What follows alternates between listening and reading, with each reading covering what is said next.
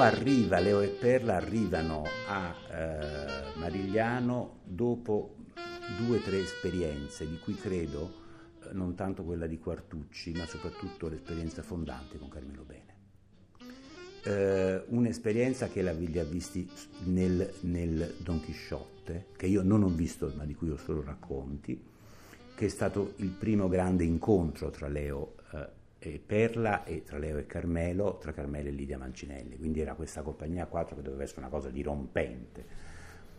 Poi loro hanno fatto la faticosa messa in scena di Amleto e poi si sono trasferiti a Marigliano. Hanno lasciato, eh, un po' per, la, per, le difficoltà romane, un po' perché a Leo, come dire, eh, non interessava fare un lavoro di cantina né mettersi nella scuola romana dell'avanguardia, di trovare una propria collocazione.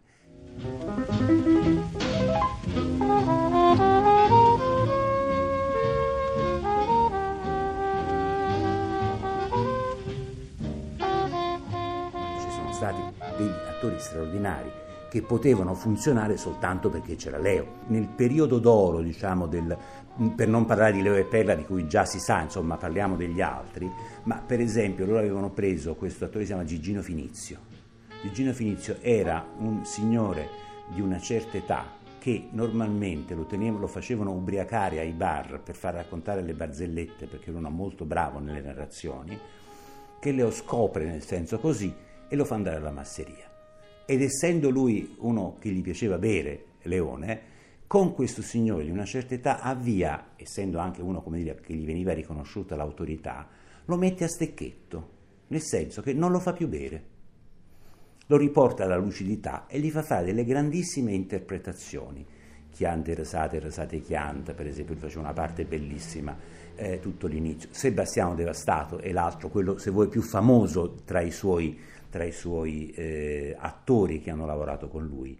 Oppure, per esempio, ehm, Nunzio Spiezia, che abbiamo, l'ultimo che abbiamo intervistato in ordine di tempo, che adesso è lì, vive lì, sta, eh, ha una memoria fertilissima su tutto quello che è successo ed è molto divertente perché ti arrivavano queste compagnie fatti queste persone molto strane.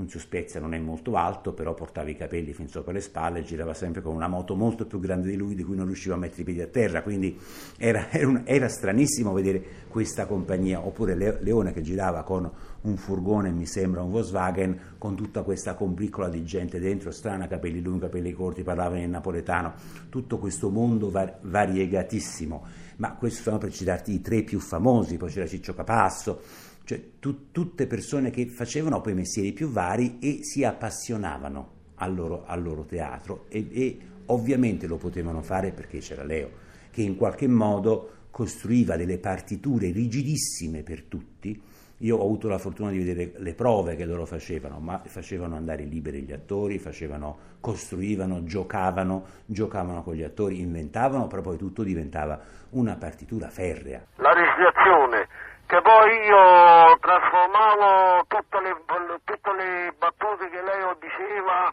che io in scena facevo dei gesti, delle cose così, hai capito? E poi Zappatore un modo, Lagman da un altro modo, Chianti Risati di un altro modo perché Leo faceva tutti quei gesti a modo suo, no? perché lui c'entrava un altro particolare. Io facevo la recitazione mia e poi se andava qualcosa male, Leo interrompeva lo spettacolo e faceva un'altra cosa. Insomma, per me è un padre Leo, hai capito? come in scena.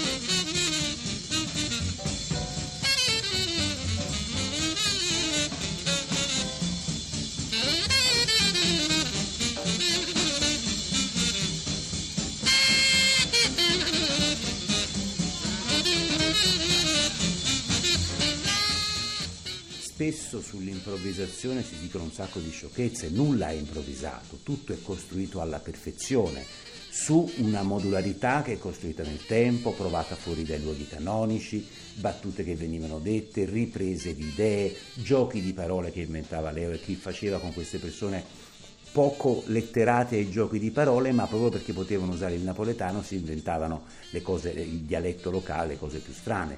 Ed erano personaggi che, come dire, incarnavano una diversità fisica perché si muovevano in un modo diverso, riuscivano, poi erano così bravi da riuscire a, a, a rappresentare in scena quegli stessi movimenti che rappresentavano nella vita quotidiana, quindi non sentivano la difficoltà cosa faccio delle mani, no? il problema classico di comincio a sedere sul palcoscenico che faccio delle mani, ma questo, questi problemi non ce l'avevano proprio, perché evidentemente perché non, avevano, non appartenevano a quella borghesia più o meno nota che si pone il problema del, della rappresentanza, ma erano, e come questi erano nella vita, erano anche sul palcoscenico.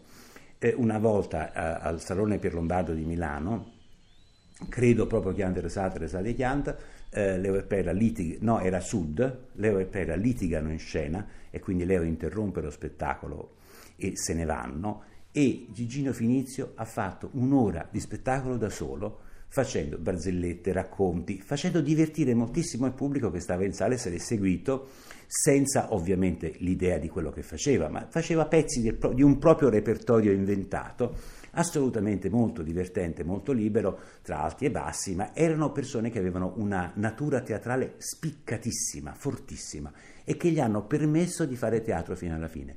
Non a caso, nel momento in cui Leo ha lasciato lì eh, il povero Gigino Finizio, credo sia morto di, di, di, cirrosi epatica, perché l'hanno messo a bere per farsi raccontare, sai, c'è questa crudeltà ovviamente che funziona localmente, ti offro il whisky se mi racconti una barzelletta, lui per prendere i whisky faceva barzellette e dopo tre mesi è finita Gigino Finizio.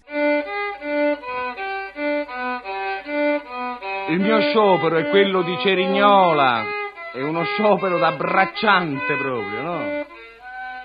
Leo era un uomo del sud nel migliore dei modi possibili.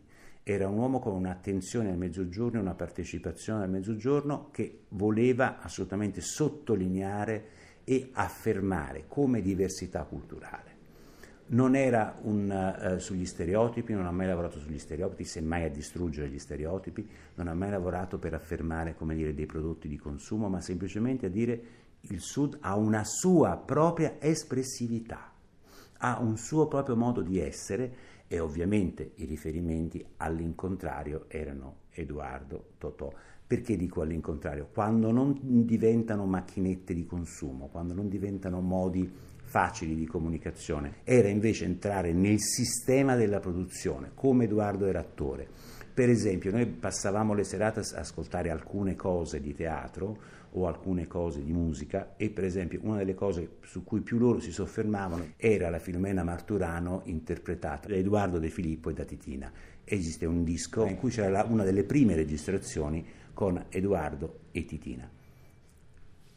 Loro erano convinti della straordinaria eh, capacità di Titina di essere molto più avanti di Edoardo nella recitazione, nella capacità di costringere Edoardo al muro e di non lasciarlo muovere solo con le parole, come se fosse la, il sax di Miles Davis. È vero, è vero, è vero, ci credo. Ci credo non perché mi dici tu che tiene tutto l'interesse, non perché mi dice l'avvocato, perché all'avvocato non ci credo, non ne conosco, ma guardando in faccia, ti credo che non ti conosco. Si è diventata nata volta con me prima. Si è diventata nata volta con me prima, si, si è più padrone. Sei diventato con me prima.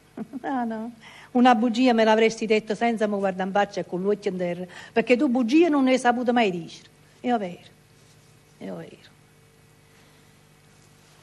Avvocato, e io manco ti voglio. Non ti voglio nemmeno io. Avvocato, procedete legalmente, non lo voglio nemmeno io. Non è vero che stavo morendo, non è vero che stavo in punto di morte. Mm, volevo fare una finzione, mm, volevo fare una truffa, ma volevo rubare un cognome. Ma conoscevo solamente la legge mia, che è la legge che fa ridere, non quella che fa piangere. A voi me dite qua, state zitti. Voglio visito uomini, state sentire, che sta gente, o mondo, o mondo con tutte le leggi e con tutti i diritti, o mondo che si difende con la carta e la penna. Domenico Soriano è l'avvocato, e qua ci sto anch'io, Filomena Marturano. Che la legge soia è che non sa piangere, perché la gente, Domenico Soriano, me l'ha detto sempre, avesse visto mai una lacrima in questi occhi. E senza chiagnere, guardate. Senza chiagnere. L'occhio mi è su asciutto come malesco. Voi mi siete figli.